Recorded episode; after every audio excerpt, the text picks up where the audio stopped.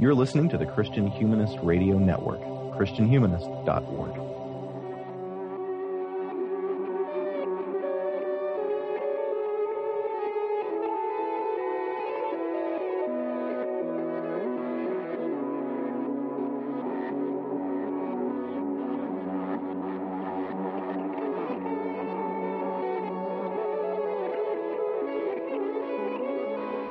This is the Christian Humanist Podcast, a weekly discussion of theology, philosophy, literature, art, and other things that human beings do well. And now your hosts, David Grubbs, Nathan Gilmour, and Michial Farmer.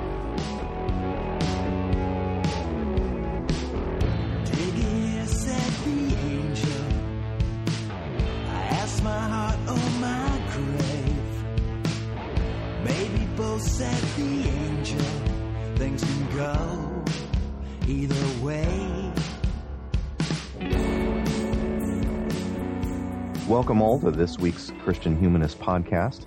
I'm going to be your host this week. I'm David Grubbs, a professor of English at Central Christian College of Kansas in McPherson, Kansas, where it is All Schools Day, which involves a parade and a carnival, but I'm not going. Anyway, also with me is Nathan Gilmour, assistant, uh, uh, sorry, associate professor of English at Emmanuel College in Franklin Springs, Georgia. How are you this fine morning, Nathan? I am doing well. I, I have turned the corner from end of semester grading to end of school year institutional assessment, uh, which isn't a whole lot more fun, trust me, but it means that the summer is closer. Sweet deal. Also with us is Assistant Professor of English Michial Farmer uh, at Crown College in St. Bonifacius, Minnesota. Uh, you get through the, uh, yesterday's weather, Michial? Yeah, it wouldn't. It actually wasn't too bad where we were, but I guess it was bad someplace. Didn't it blow over a train where you live? Yeah, the just uh, just to the east of town. Uh, the uh, well, the the place where the place where it, uh, yeah, there was a train that blew over. Um, the, the tra- yeah, the tracks run east west, and the cold front was coming up north uh, from the south, and I guess, I guess that poor old train just got broadsided. That's phenomenal. yeah, the pictures are pretty amazing. All right, uh, our topic today is uh, well, Christian Humanist Podcast picks. This is oh, also this is episode one thirty seven for those who are keeping count and you know ticking off the numbers as they as they listen through the our backlog. Today we're talking about Christian humanist picks for uh, various internet venues, uh, podcast, video series, things like that. But before we get to that, uh, have we got any mail? Yeah, we have an email from our friend Chin Boulay. He says that I thought you would like to know that the message of Christian humanism continues to be spread with zeal in the Pacific Northwest. I have recently been able to have a number of good conversations whose discourse led naturally to an enthusiastic referral to the Christian Humanist podcast.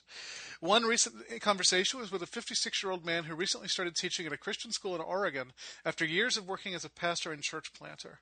He began sharing with me his newfound love of literature and was lamenting his past disinterest in the humanities. I told him that he must listen to your podcast, and he was really excited to learn of your existence existence. Another conversation was with the CEO of Chess for Life. He was intrigued to learn uh, of your podcast on chess, and I directed him to your blog. These two conversations are just a few highlights, and pretty much everyone in my church now knows that they should be listening to your show. By the way, Chess, chess for Life website, chess for, like the number four, life.com. Mm-hmm. Uh, I also want to share with you an amazing experience I had this past weekend. I'm a ruling elder in a very conservative Presbyterian denomination, and last weekend I experienced my first Presbyterian meeting since I began listening to the Christian Humanist podcast. What a weekend! As I observed reports from committee chairs, speeches from the floor, and parliamentary maneuvers, my mind was set on fire with lessons learned from your podcast. Please note, I did not go into the meeting with a pre-mediated premeditated, excuse me, alertness for discerning good rhetoric from bad rhetoric. Rhetoric was the parade of God and devil terms used in speeches that awakened me to your influence. I loved it. The Rolodex of podcasts continue to whirl through my mind as I listened and watched, but the most amazing discovery that I think I made requires your confirmation and validation. In my circles, postmodernism is a bad word. Yet I think I heard a very postmodern, Derrida inspired, there is nothing outside the text argument on repeated occasions. There is a severe debate on a particular doctrine in our presbytery, and those who don't like the doctrine want it ruled unorthodox and purged from the presbytery. The refrain from the antagonist that was often repeated was, This is not personal, it is theological. This smelled funny to me. How can a theological position be abstracted from the individual who believes it? How can you claim that the issue at hand is only the text of the doctrine and not the people, churches, and communities within which that doctrine is found? It sounded very postmodern to me, but maybe that is because I don't yet understand postmodernism very well. Is it fair to say that when you make a move like this, abstracting a theological position from the individual who holds that position, you're claiming there's nothing outside the text? If it isn't postmodernism, is there a better word to describe that rhetorical move? What do you guys Hmm. think? Uh, my first instinct when I read that uh, that narration is not to go to Derrida, but rather to Richard Weaver in his essay, uh, "The Phaedrus and the Nature of Rhetoric," which I believe was one of our three Richard Weaver episodes. Yes. Mm, I Yes. think so. All right. Uh, you know, that move saying, you know, this has nothing to do with, you know, personalities or emotions or things like that, uh, reminds me of what Richard Weaver somewhat derisively labels as sort of a modern scientism. Uh, and I realize that we're dealing with theology here rather than with chemistry. Uh, but the same dynamic seems to be at play. You know, there is a closed system. Language either describes that system with precision or does not uh, and ultimately any entrance of the psychological emotional is going to corrupt what is otherwise a closed and rational system. Uh, that was my first thought. I mean, did you guys hear Derrida in there? Because I, I I don't think I did. No, I, I, I didn't. And in fact, I would say, and Ch- Chinbule may not want to hear this, but he is the one who sounds a little more postmodern here. And, and I don't use that term pejoratively at all, but um, one, one of the things about postmodern quote unquote relativism is that it, it, it says there's no such thing as a abstract doctrine. The doctrine kind of lives within the context in which it lives, you, you know, and, and he is very rightly pointing that out that there's no such thing as a theological doctrine that's not in some sense personal. Right, and we should note that I mean that doesn't necessarily get connected to a, a an anti-conservative politics. I mean, you know, the postmodernism that Michial just described is a an Alasdair MacIntyre postmodernism, if I've ever heard of it. Right. I suspect uh, James K. Smith's new book, Who's Afraid of Relativism, is going to make this point. But uh, you know what? Uh, he wouldn't do an interview with us for the uh, for the interview show, so I I haven't read that book yet. That's right, Smith. We're coming for you. No, Don't no. step to this. Although we do It's have a- some very interesting interviews coming up on that this summer. Oh, we really do. We've we been really pretty do. slack on it um, th- this semester. We not for lack of trying, uh, but we, we do have some guests booked for the summer that I think uh, I think our listeners will find intriguing and entertaining, and uh, in a couple cases they're going to think, "How on earth did those guys get the people they got?" but anyway, uh, thank you for thank you for writing in, Chinbule, and uh, I, I, I'm I'm glad I'm glad we're helping you to detect bad rhetoric as English teachers. That makes us very happy to know that at least somebody is internalizing our uh, our messages about rhetoric, because uh, our our students sometimes don't seem to. And by all means, keep taking that savvy to Presbytery. They need it. all right. Well, if there's uh, no more no more housekeeping to to mention, uh, I guess we can shift on to our topic. Uh, this was actually uh, a topic that was pitched to us by uh, Isabel Ayer, if I remember correctly. And so, since this this seemed to be one that required very little prep at the end of the semester, Mhm. we took up this gauntlet, and so we will uh, proceed. I'm going to pitch this first to you, Michial. Um, it, it seemed best to me while we're making recommendations to do it topically. So I'll start close to home. So, can you make any recommendations uh, of venues, podcast, whatever, that are pretty close to what we do? Christianity plus the humanities. The two that were closest are gone now. Um, Yeah.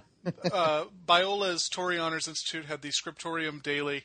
Uh, what was it called? Uh, what was their podcast? Middle called? brow. Middle brow. That's right. Um, which Aw, was a, Middle Brow. wh- Which how, was how soon they forget. which was a format very, very similar to ours, or I should say, ours was a format very, very similar to theirs. But since John Mark Reynolds has moved on, they have not done uh, episodes of that podcast, which is a, which is a shame because uh, that was my favorite. Although they did put an episode of Christian Humanist Profiles on that feed. Oh, how nice! Yeah, wh- when when David interviewed Fred Sanders, uh, you know, a, a few days later, you know, my uh, aggregator, you know, popped up with a new episode of Middlebrow, and I said, "Oh my gosh, they're they're doing Middlebrow again." and Grubsy's on it. Actually, actually, we're doing Middle Brow again. So I mean, I, I don't know. I don't know if they have the old episodes on there, but they're worth seeking out. You can kind of see the DNA of our show Oh sure, in it. I mean, obviously, I think they're, they're more conservative than us because they all teach at Biola, which is literally where the uh, where the term fundamentalist comes from.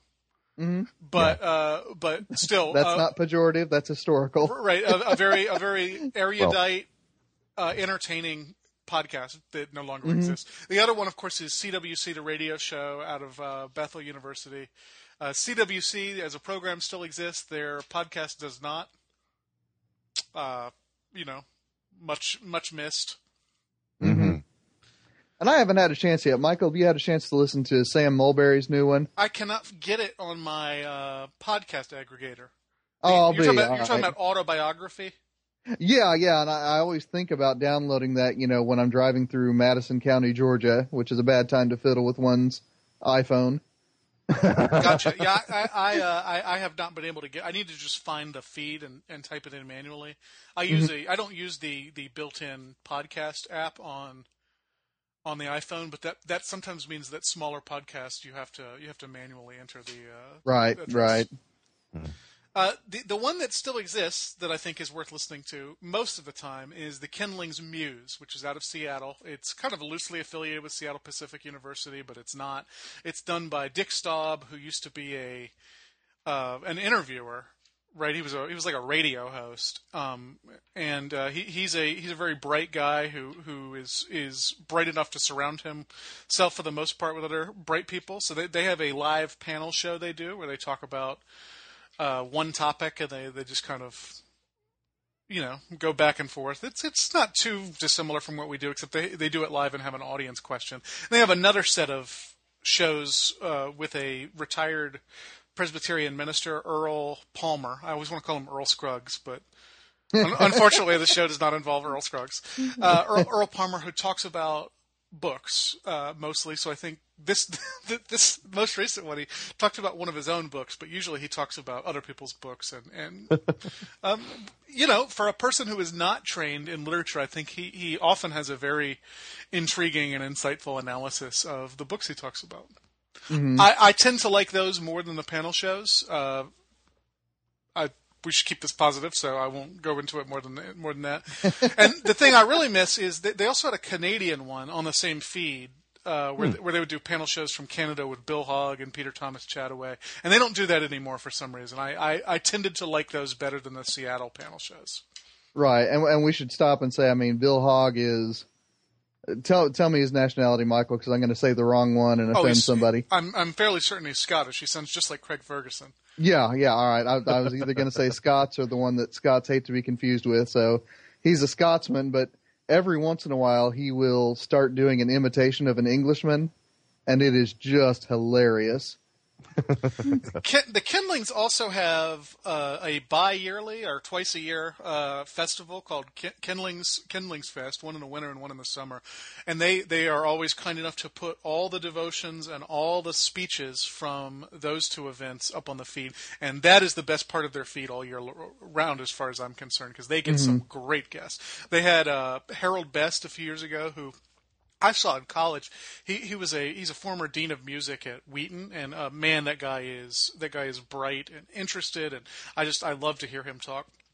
They had Malcolm Gweet, um, Geet, Gweet, I don't know how you pronounce his name, uh, who is a who's a poet. Um, he he last year he was wonderful. They had Michael Card, who was wonderful. It, it, so uh, if you don't listen the rest of the year, do make sure you listen for the uh, the two Kindlings Fest uploads. Oh, they had Lauren Winner um, for Winterfest this year, and that was she was really great.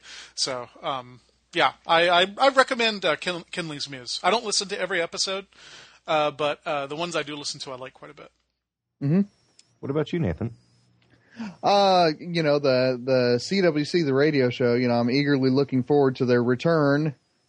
Chris, Sam, Amy, I'm talking to you. Chris, Chris Uh, told me Chris told me he doesn't even listen to podcasts, so I, I think I think you may be speaking into the void.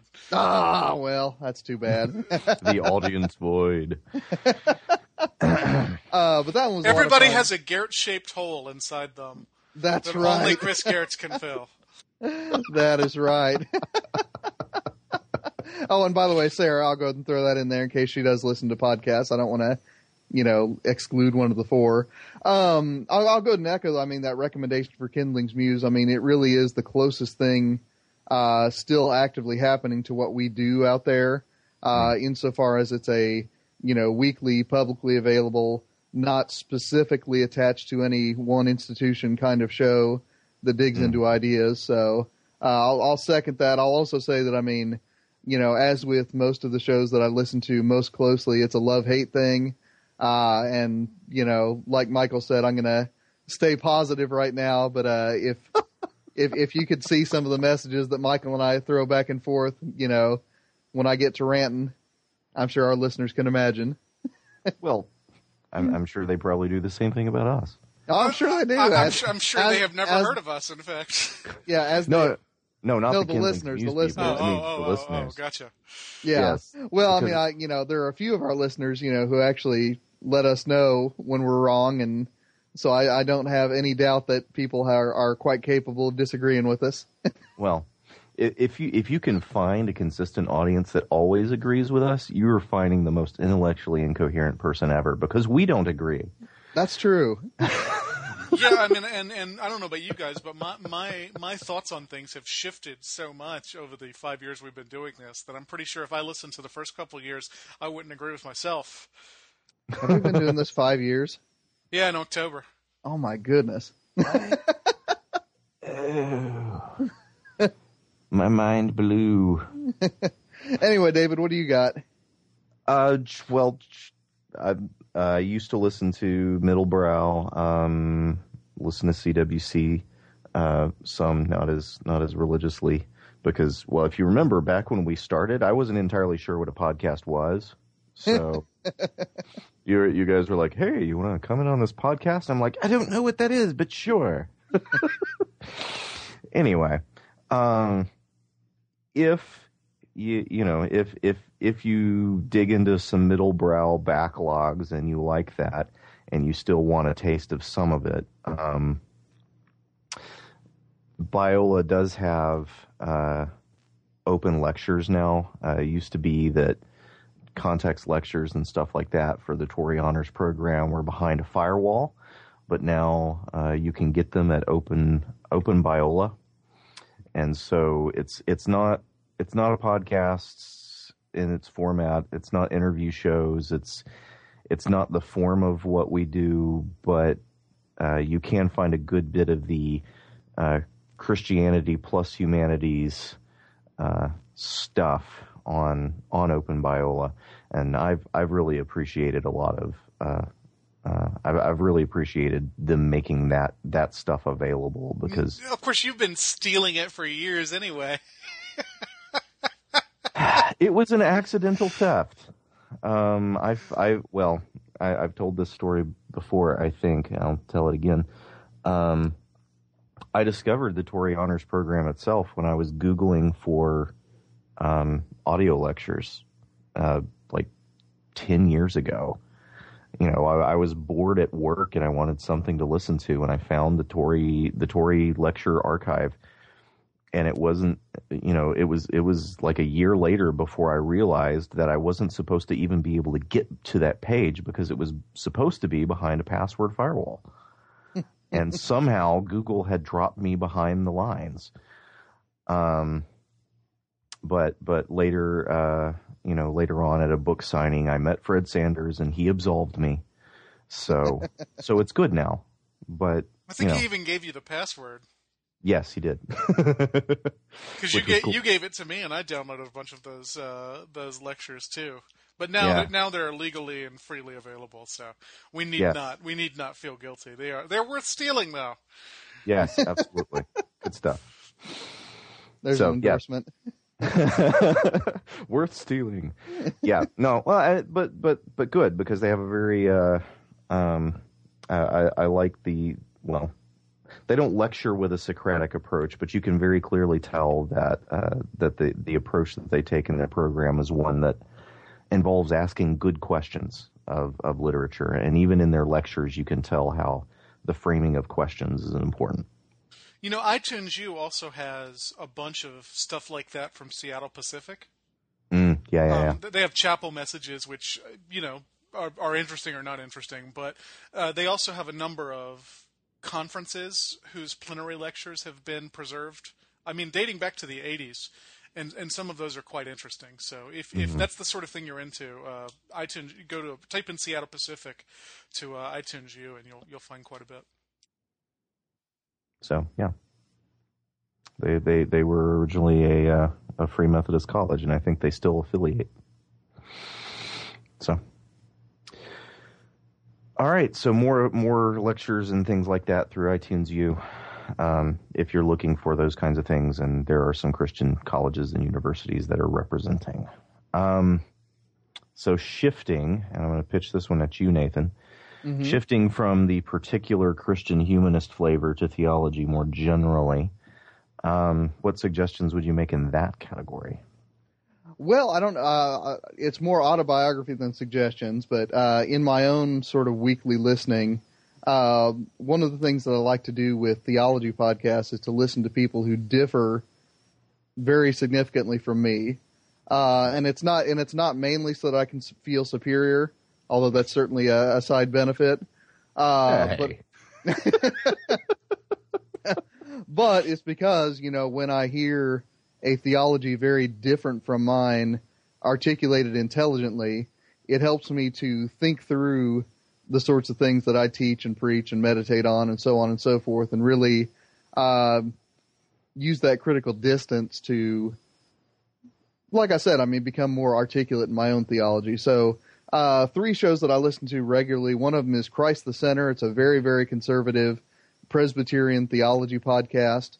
Um, again, I mean, it's one that, you know, uh, I, I find myself yelling at the car stereo a fair bit when I'm listening to it.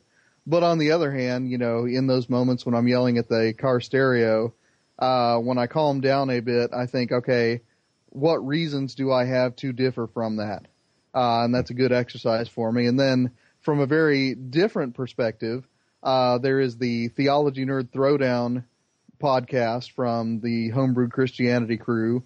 Uh, not conservative, not Presbyterian. Instead, it's from a very uh, liberal Protestant uh, approach. Uh, it tends to be heavily, heavily flavored by process thought. Uh, again, these are things that, you know, really when I listen to both shows, I can tell significant areas of overlap between myself and the hosts, but there are also strong enough differences that I find myself saying, okay, why is it that I differ? Uh, and that's a, a good exercise for me, you know, especially since uh, theology is something that I do teach at Emmanuel College, but it's not my primary area of teaching by any means. Uh, the other theology shows I'll throw out there before I sort of shuttle it over to Mike, uh, Michial uh, is also from the Homebrewed Christianity uh, crew, and it's their flagship interview show, uh, just called Homebrew Christianity. Uh, that is arguably the best interview theology show on the internet right now. Uh, they don't just bring on liberal Protestants, although it's tended to lean more heavily that way as the years have rolled on. Uh, they've had N.T. Wright, they've had Walter Brueggemann, they've had some Anabaptists, they've had some Calvinists, they've had really all kinds of people on there uh, talking about their recent books, recent research projects. A lot of fun. Uh, and like I said, I mean, you know, I like to dig back into some of the older ones and listen to them. They've had on uh, Merold Westphal, they've had on Phil Cary, uh, they've had on just a wonderful, wonderful range of people. The podcasts, you know, they tend to be very deferential to the people involved, and that's very intentional on their part. So it's not as if they, you know, grill the people who agree with them and then sort of lob softballs at the people who, uh, I mean, who agree, uh, but rather they kind of give the people on the show a platform, and I I appreciate that. So, uh, Michial, uh, what theology shows, if any, do you still listen to? Because I know we've had that conversation. Homebrew Christianity is the only one I still listen to. I've actually never listened to Theology Nerd Throwdown. Um, I listened to Christ the Center for a while, but he, I, I, we'll, we'll keep it positive. I, I that shows that that's that show's not for me. Uh, and since I don't since I don't teach theology, I don't feel the need to uh, keep up on it incredibly. Mm-hmm. So Homebrew Christianity is about it. I don't listen again. I- This is another show I don't listen to every episode of. I just listen to the ones that look like they're going to be interesting to me, and and you know, to their great credit, that's a lot of them. So, Mhm. plus they've been very nice about uh, promoting us. So, Oh, absolutely. Yeah. I mean, they, they pitch, they pitched our, uh, Christian feminist podcast. I think I it's not ours, it's theirs, but they pitched the Christian hum- uh, feminist podcast. They very often mention us in, in glowing terms. So they're definitely friends of the Christian humanist. Yay. I don't listen to very many, uh, very many podcasts. Just, just generally, um, but I do listen to Christ the Center, um, mm, and not because I like to yell. Um, I, I'd say, I well, it, it will be no surprise to anyone, least of all you, Nathan, that I probably agree with them more than you do Yeah. but but still not consistently. Um, you know, but my my joke when I moved to this town that I live in the Midwest is uh, is that there are some Lutherans in town that aren't Lutheran enough for me, and there are some Lutherans in town that I'm not Lutheran enough for them. Um, uh, I could say kind of the same of of of Christ the Center. Um, they're uh, I, I'm I'm probably not Calvinist enough for them. Who is? do, do you know what I do? You know what I do like about Christ the Center, though? I, I like that they do not feel in any need, any way the need to talk down to the audience. They assume the audience is familiar with, uh, really kind of labyrinthine Calvinist theology that that you know I, I a lot of times they talk over my head, and I appreciate that.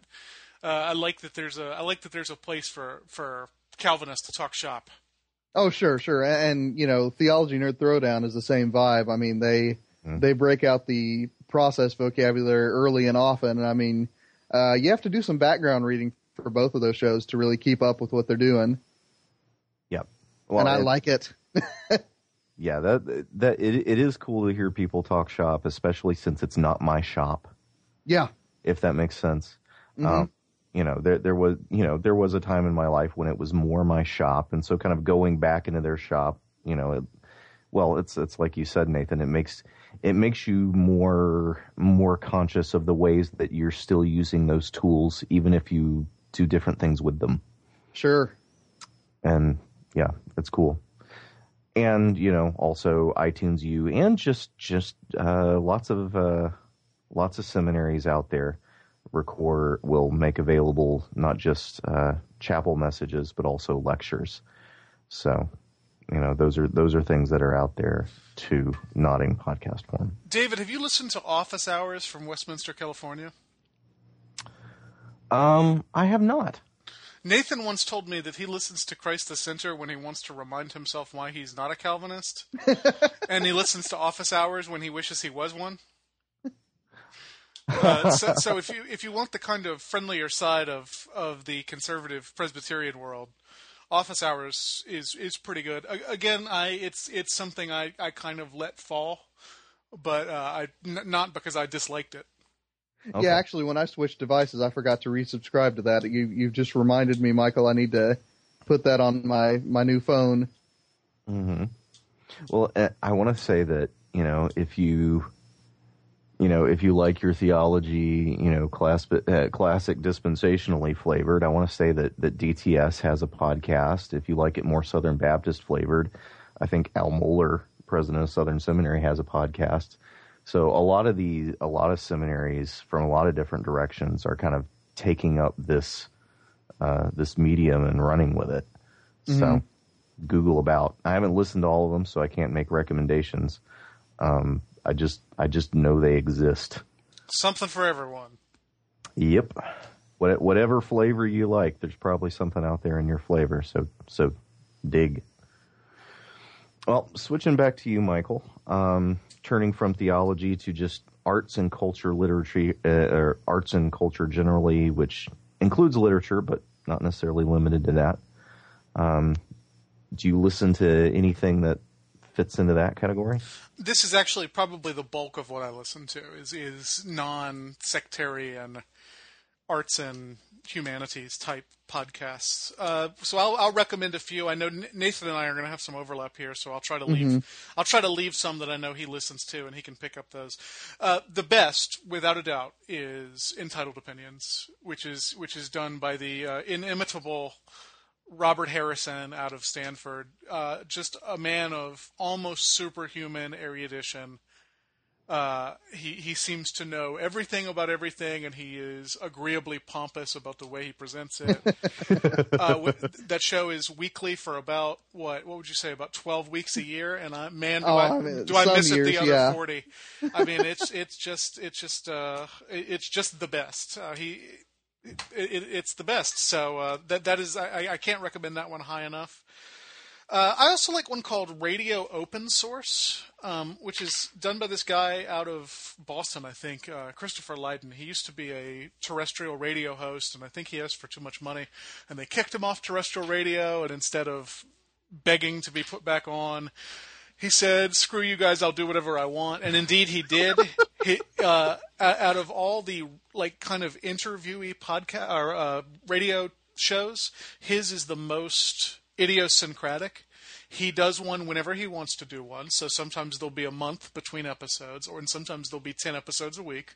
He interviews whoever he wants to about whatever topic he wants to, and he, he is perfectly able to talk about anything he wants to talk about. So um, I I really enjoy that show. That's called Radio Open Source. That's one I don't listen to every episode of because sometimes he talks about things I don't care about.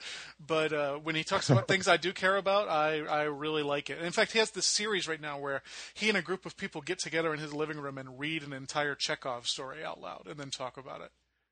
Hmm. Um, so huh. if that's the sort of thing that appeals to you, Radio Open Source with Christopher Lydon. Hmm. And then uh, here's here's one that's a little bit different. Um, it's a newish show. They call it a tiny show. I don't think it's quite as tiny as they say anymore. It's called 99% Invisible, and it's about architecture and design. Hmm. And and this is a radio show, so it gets broadcast on some public radio stations. But it began as a podcast, and it's it's really um, as someone who has never studied architecture or design, I really appreciate it because without talking down, um, they manage to explain some very high concept things, and they do so by finding something weird in the world that they explore as much as they can. So a few weeks ago, they had one about um, Busta Rhymes Island. which is a very small island in a lake in New England that this guy just decided to name Busta Rhymes Island, and it's all about his attempts to get that to be the official name of the island uh, through the U.S. government.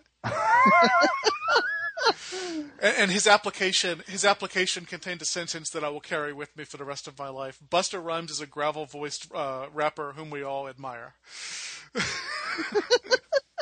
um, so again, the first episode I heard from that was about how come our money is all the same size and all the same color, our, our folding money. Uh, and, and and how come it, it, has pictures of politicians and not artistic figures and things like that? It, it was very. It's just a very interesting show. That is one I listen to every episode of, regardless of whether I think I'm going to be interested in what they're talking about or not, because it always turns out that I am. So if you're at all interested, if you have even a passing interest in architecture and design, 99% invisible with the improbably named Roman Mars. is, is that not a nom de podcast? I think that's his real name. Dude. Wow. How about you, Nathan? Well, I'm, I'm going to highlight a couple of uh, philosophy podcasts that Michial left for me, and that's good of him to do. Uh, one of them is uh, the Philosopher Zone. It comes out of Australia from their uh, national radio service, uh, and it is well. First of all, I mean, it's not the same show since the untimely passing of Alan Saunders. Uh, I think everyone who listened to that show uh, was sad when he died suddenly. but uh, it still keeps on. Uh, it, it hosts its own events in Australia, inviting philosophers from around the world to, uh, to colloquia and such. It also does your standard uh, interview type shows with philosophers. It's well produced. Uh, the new host, Joe Gelonesi, is himself a formidable intellect, and it's just very good stuff. especially if you have at one point studied philosophy, but you've sort of fallen away from it. It's a nice refresher course that they put forth uh, when they're in season. It's another one of those podcasts that runs for a certain season each calendar year and then takes a few months off. Uh, but while they're in session, it's quite good stuff. Another one that is uh, quite nice is the Partially Examined Life. Uh, this is put together by uh, a, a a fluctuating number of people uh, who went to graduate school in philosophy but didn't end up being philosophy professors per se. Uh, they work in various fields, and I mean, I never can keep up with what they're doing professionally at any given moment. Uh, it's one where uh, there's a sort of South Park potty mouthedness to it uh, that might turn some people off. Uh, but on the other hand, I mean, they dig into some good books, some interesting questions. Uh, again, I mean, it's a it's one that you know when they put an episode out, which is every few weeks, it's worth a listen. Uh, one more, and this one I, I wasn't sure what category to put it in, but I'm going to go ahead and get it in here since I think of history as one of the humanities. Uh, is is Dan Carlin's Hardcore History? We're oh, going to be yes. talking about another one of his shows later on, but uh, if Robert Harrison is you know one of the twin gods of humanities podcasting. Uh, then Pollux is Dan Carlin. Uh, he he is someone who didn't come from the academy. Uh, he came from sports talk radio and political talk radio.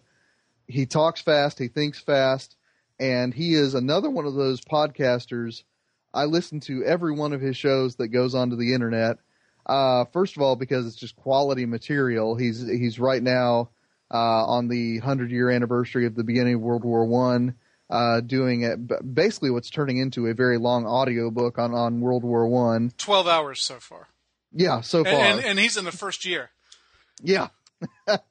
uh, but also just because his delivery, his framing, I mean, he is a master of spoken word rhetoric.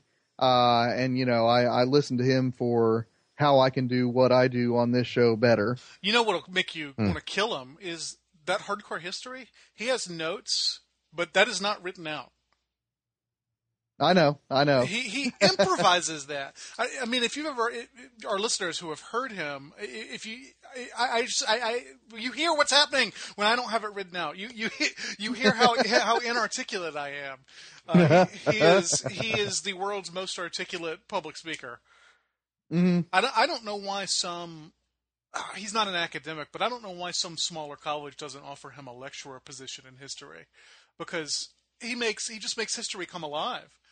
Mm. Yeah, he really does. And like I said, we'll be talking about another of his shows a little bit later, but uh, Hardcore History is definitely one of those uh, humanities podcasts uh, that I look forward to. And every time an episode is on, I put everything else on hold to listen to it. Awesome. Yeah, I do too. In fact, I uh, I often clean my house when a new Hardcore History episode comes out, just so I, I have some reason to keep listening to a podcast for four hours. David, what do you have? Well, you know, as you know, I, I now that I, I still know that what a podcast is, I still don't listen to them a lot, frankly, because I I mostly disregard MP3 players. Um, but I will point people towards Khan Academy. I don't I don't know how many people are familiar with it. KhanAcademy.org. It's mostly video tutorials on how to do math and stuff like that, but I'm not thinking about that. They've got a little section on art history hmm. that that consists of little videos. It might be three, four, ten minutes, but basically what they do is they get a couple of art critics in a museum looking at a picture and talking about it. and it's just little snippets. But I've sat on this site for you know two and three hours straight, just watching videos of these voices talking about a picture that I'm looking at, and you know whenever whenever I put on my art history hat on this show, if I ever do, um, I borrowed my heart my art history hat from here. Mm-hmm. Uh, it's it's it's great stuff. They taught me what it what mannerism was. you know, so uh, I I recommend I re- recommend it very very strongly because um, it's it's it's short but it's it's really good stuff. So yeah, not not exactly a podcast, but still um, learning on the internet. There you go. Well, going back to you, Nathan, um, if I recall correctly, you are an NPR guy. hmm All right. So, any news and politics recommendations that you want to pitch? Yeah, I mean, if Michial's main uh, podcast diet is, you know, sort of arts and literature podcasts, mine are uh, political and cultural criticism podcasts. Uh, My my one two punch uh, really consists of on the media and then right, left, right, and center. Uh, so let me talk about each of those in turn. On the media, uh, hosted by Bob Garfield uh, and Brooke Gladstone, is a podcast that originally started out uh, trying to do some sort of cultural criticism of internet phenomena. However, uh, it started in the year 1999, so not too long into its run at all. Uh, it found itself very interested in developments, especially in the era of the war on terror, of First Amendment questions. Uh, so, you know, government censorship, corporate censorship, free speech, things like this. Uh, very interested in political campaigns, very interested in the way that newspapers and television news and the internet and so on and so forth uh, relay the world to us. Uh, it's very Neil Postman flavored, although they very seldom mention Neil Postman. Uh, and it, it's really one of those shows that, you know, just gives me interesting food for thought every week, largely because they don't perform the news cycle in the way that the cable news stations do, but they analyze how people are performing the news cycle. The other show that I listen to every week uh, is Left, Right, and Center. Uh, this one- this one is housed not in New York City like on the media, but you know on the West Coast. Uh, and the premise of the show is let's have a political talk show where we let each other finish sentences, uh, which is a, a somewhat radical idea.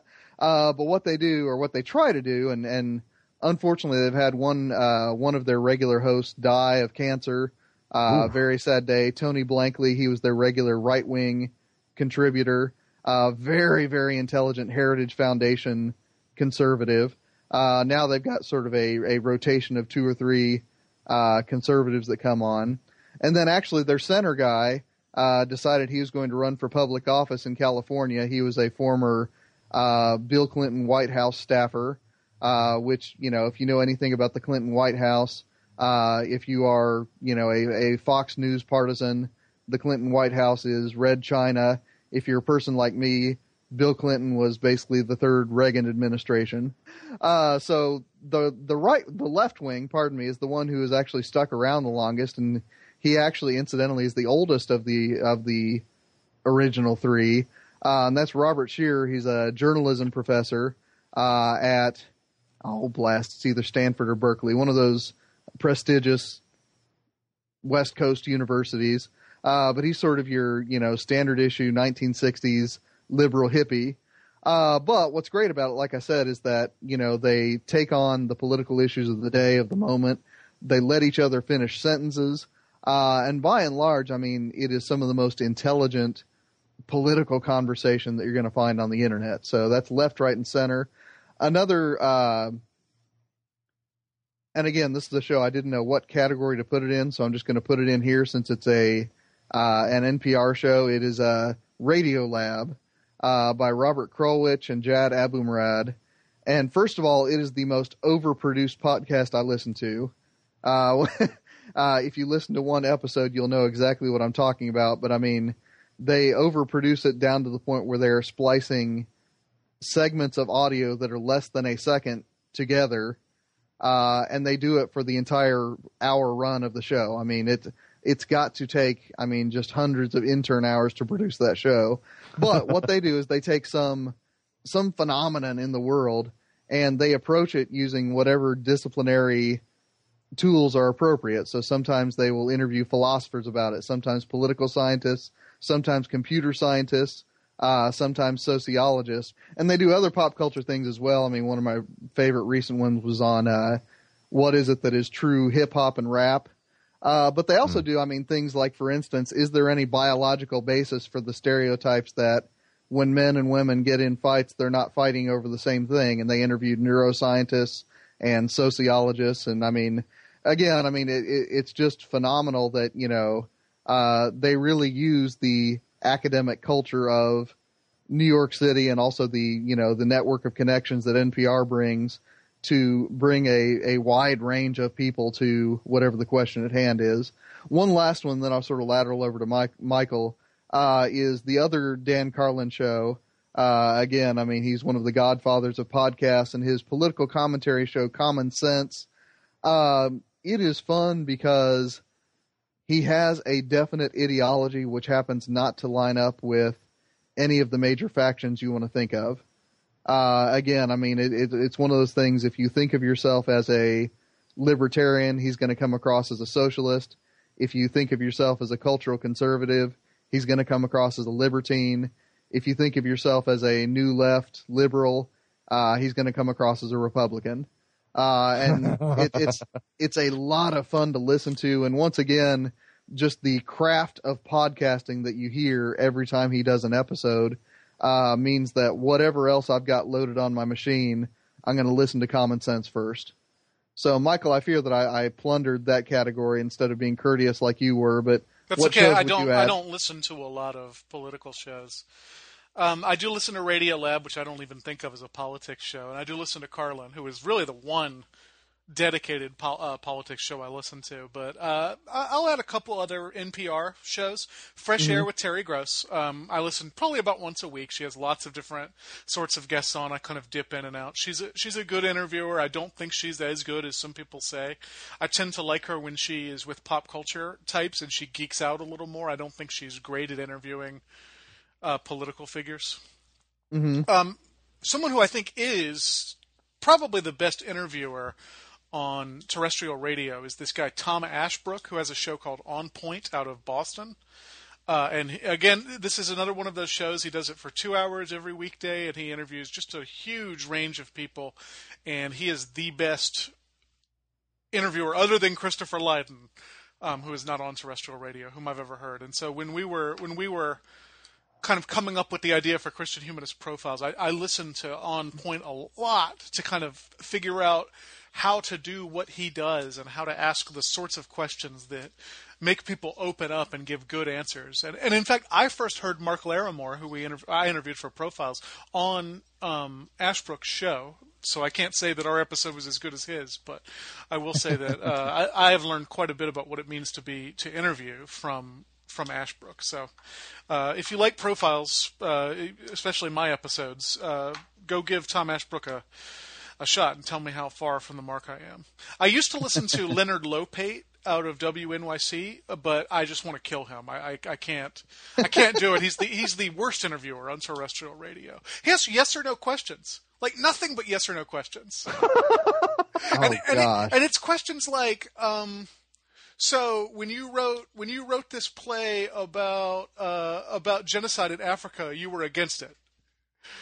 I mean, I, I, I, don't have a particular episode in mind, but his questions are that dumb. And yet he gets all these huge names. So I listened for years because I enjoyed hearing the people he was talking to. But I, I finally just gave up because I, I was constantly yelling at the uh, at the at the podcast for him to shut up. you guys tired of hearing the people he was interviewing say yes and no? No, but well, what's amazing is he asks these yes or no questions and they still give real answers.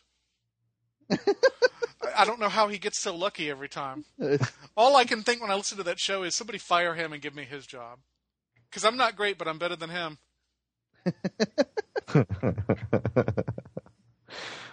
awesome, awesome, awesome. But Tom Ashbrook, on point with Tom Ashbrook, worth listening to.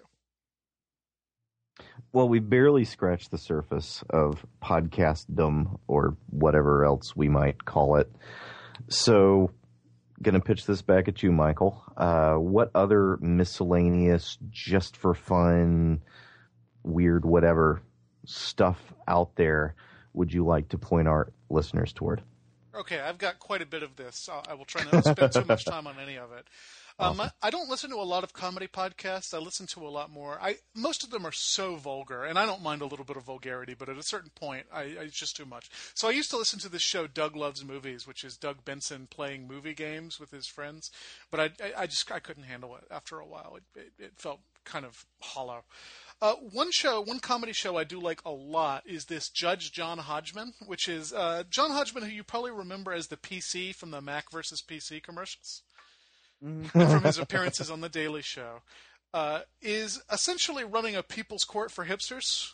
They, people, people will come to him with very ridiculous but important for their lives uh, problems and he will sort it out. And he does so with just this amazing wisdom. He's actually really a smart guy and a wise guy and a compassionate guy. And you learn a lot about human nature listening to that show. You'll also laugh a lot because he's very funny. So that's Judge John Hodgman from Maximum Fun. I listen to a number of other Maximum Fun shows, but that's the best one um, by far. Uh, I also listen to. A, I, I am trying to become fluent in French, so I listen to a number of French podcasts. If you are interested in French podcasts, my favorite is one called French Etc. They do a dictation or two every week. Um, so I, I, don't know how many of our listeners are trying to learn French, but I like I like French, etc. I listen to a number of Disney World podcasts, uh, the best of which is WDW Today, which is a panel discussion.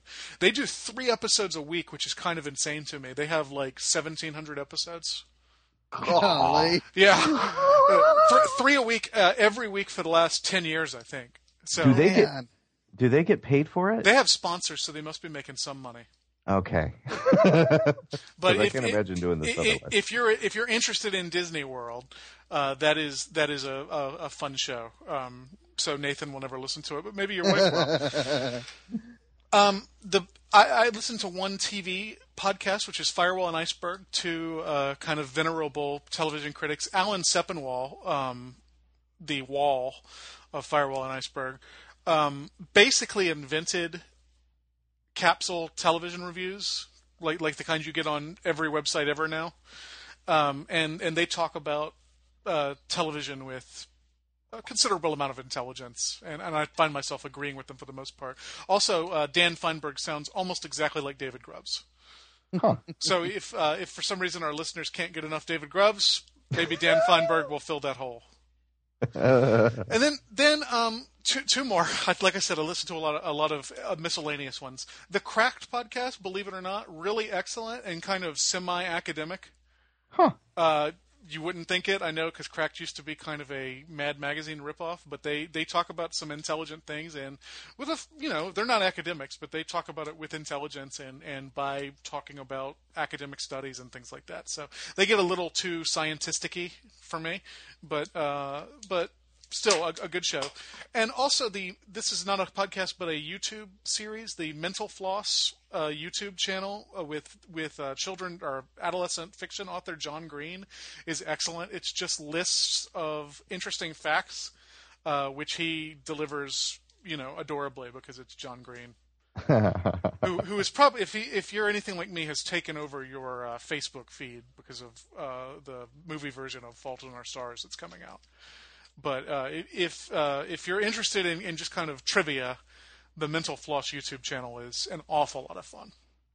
Okay, so that's a bunch of stuff. Do with what you will. I, I listen to a lot of podcasts. How about you, Nathan? Yeah, I, uh, I don't listen to a whole lot of comedy podcasts. ob- Obviously, less than you do. Uh, one that I enjoy every week, though, and I, I guess I mean I could have talked about this in the news podcast. One is the uh, "Wait, Wait, Don't Tell Me" podcast. Oh yeah, Uh, that's a, a news quiz show that NPR does every Saturday. It doesn't broadcast on Athens NPR in any way. Even if it did, I'm I'm usually watching the kids while the music group practices uh, when it would be on. So I listen to the podcast version of that, and it's Uh, it, it, it's funny. I mean, that's usually the first uh, podcast I listen to during the week, so I can get the basic facts of the week's news stories, and then I turn around and listen to the analysis shows, and I actually have a point of contact uh, to understand what in the world they're talking about. So it's funny. I, you know, the the running joke about people, you know, getting their primary news content from the Daily Show. Uh, I do it, but even a little bit nerdier. Who's your favorite panelist on Wait Wait Don't Tell Me, Nathan? Oh goodness! I mean, Paula Poundstone's a hoot. Uh, I also like Kyrie O'Connor. I like uh, Roy Blount Jr., Tom I Bodett. love Roy Blount Jr. and his and his bemused redneck act. I I just love Oh yeah, guy. yeah. And then on occasion, I mean, they don't bring him on very often because he tends to derail episodes entirely. Uh, but my my inner '80s child loves when Bobcat Goldthwait comes on. I, I love uh, P.J. O'Rourke, their one Republican commentator. yeah, yeah. Awesome. Well, uh, again, I don't listen to a whole lot of stuff, but I do. You know, you, YouTube is more the place that I go for kind of fun series of things. So I'm going to pitch uh, the the YouTube page tested. Um, it's it's actually uh, Jamie Hyneman and Adam Savage from uh, well MythBusters, and there's several different continued series on these. Um, one is still untitled, the the Adam Savage Project, which talks about movies and special effects and well, all kinds of things. Um, you know, uh, Adam Savage sits down with a, sits down with a couple of other guys from their workshop, and they just talk about stuff. Uh, there's another ongoing series called Adam's Man Cave, or sorry, Inside Adam's Cave, which uh, Adam Savage has this huge collection of movie props. And so he'll do this, you know, 15, 20 minute video talking about a replica spacesuit or something like that, which is incredibly interesting to me because I'm I'm interested in film effects and props and things of that nature. So um, yeah, I, I, I enjoy those videos a lot, and I watch them a lot. So You know what I like about those guys is they clearly don't like each other. and I, I've heard inter- they they actually don't. They do not hang out outside, but they know they work well together. But it is it is fun to see. It is fun to see the tension between the two of them. Because Hyneman clearly has just no no tolerance for Adam Savage. well, I, I well, he is Bert and Ernie pairings will always be fascinating to anyone who grew up watching Sesame Street. That's true. And I, I, I, I see, you know, Adam and Jamie are basically a, a Bert and Ernie pairing. You know, so uh, Ernie is always going to get on Bert's nerves. but Bert never seems to leave. So, you know. All right. Well, dear listeners, that was our Christian Humanist podcast picks episode. Uh, if you have uh, any any recommendations, any things that, that you like that you want to pitch at us, uh, you can email them or leave them on our Facebook fa- uh, our Facebook page or uh, leave them in the show notes on our blog christianhumanist.org. What are we doing next week, guys? Well, we don't have a next week. This is our last episode of the uh, of the spring. well, next, I know what ne- next do week I will be at Disney World, in fact. Um, but uh, when we come, we will have our normal three episodes over the course of the summer, and when we do mine in in June, we'll be talking about. Uh, I, I think one of the finest songwriters of the late 20th century, this guy Mark Heard, who who kind of toiled in obscurity and then died at 40 in 1993. We're going to be talking about his greatest hits album, High Noon. So uh, I'll send you guys the links to some of that music, and you can familiarize yourself with him. And then when we come back in June, we'll talk about that. And then at some point, we need to do episodes on you, your dissertation, Michial, and yours, David. So that that'll be coming up sometime in the near future. Right. Uh, also, as was alluded to earlier, some interview interview shows that are in the pipe. We don't want to uh, we don't want to spoil those because um, we love the the idea of your jaws dropping. so you know, there's that. Uh, anything else you guys want to say before we before we sign off for uh, well, not the entirety of the summer, but for at least the regular weekly stuff? Yeah, uh, if you have not subscribed to the Facebook page yet, that is where a lot of our announcements are going to happen there, as well as the blog, of course.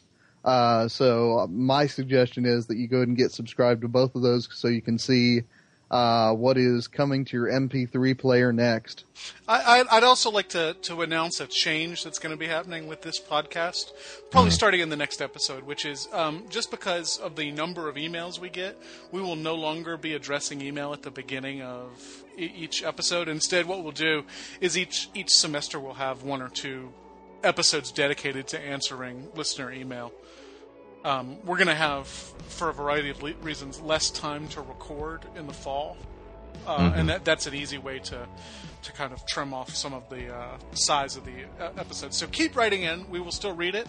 We will still address it on the air, but it'll happen in a dedicated listener email episode a couple times a year, rather than um, rather than at the beginning of each episode. Right. Yeah. Yeah. So by all means, keep keep the interaction coming because we we love knowing that people actually listen to us, even if it's hate mail. All right, and so uh, I wish all of you listeners uh, a good summer. Um, find something interesting to do. We will. Uh, in the meanwhile, I'm David Grubbs on behalf of Nathan Gilmour and Michial Farmer wishing you guys good summers and good weeks and leaving you with Martin Luther's advice. Let your sin be strong, let your faith be stronger.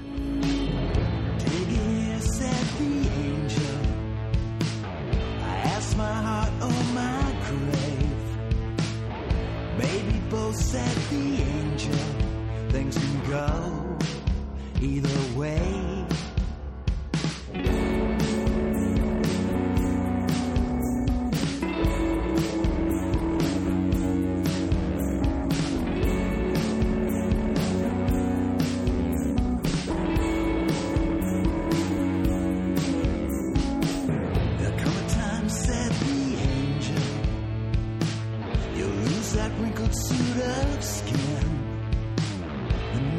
walk up to the you can go.